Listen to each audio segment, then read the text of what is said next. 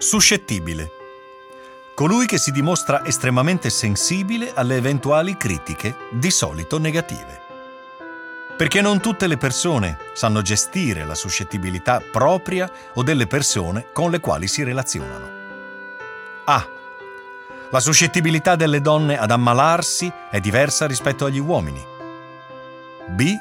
Luogo comune per giustificare il diverso modo di affrontare le situazioni, ad esempio l'uomo suscettibile è quasi segno di debolezza, la donna suscettibile è naturale.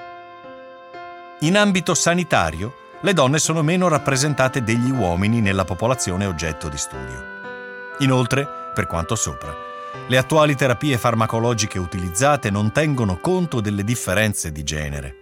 In ambito sociale, l'azione del linguaggio è generalmente sottovalutata e comunemente accettata. Il significato negativo associato alle donne lo riconduco a due fenomeni. Il primo è la differenza di interazione fra persone dello stesso genere e dell'altro genere. Almeno per me il comportamento, le parole e anche i movimenti cambiano. Banalmente, è comune per un uomo prendere a ceffoni o insulti un altro per scherzare. Farlo con una donna è molto più difficile, oltre che reputato come offensivo.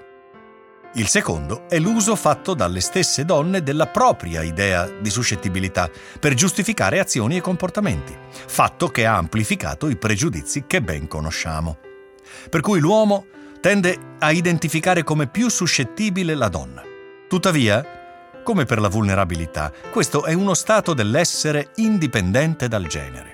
Un salto culturale e sociale, a mio avviso difficile universalmente e utopico, dovrebbe nascere dalla comprensione che tutti siamo influenzati dal mondo che ci circonda, dalle idee, dalle pubblicità e dalle persone.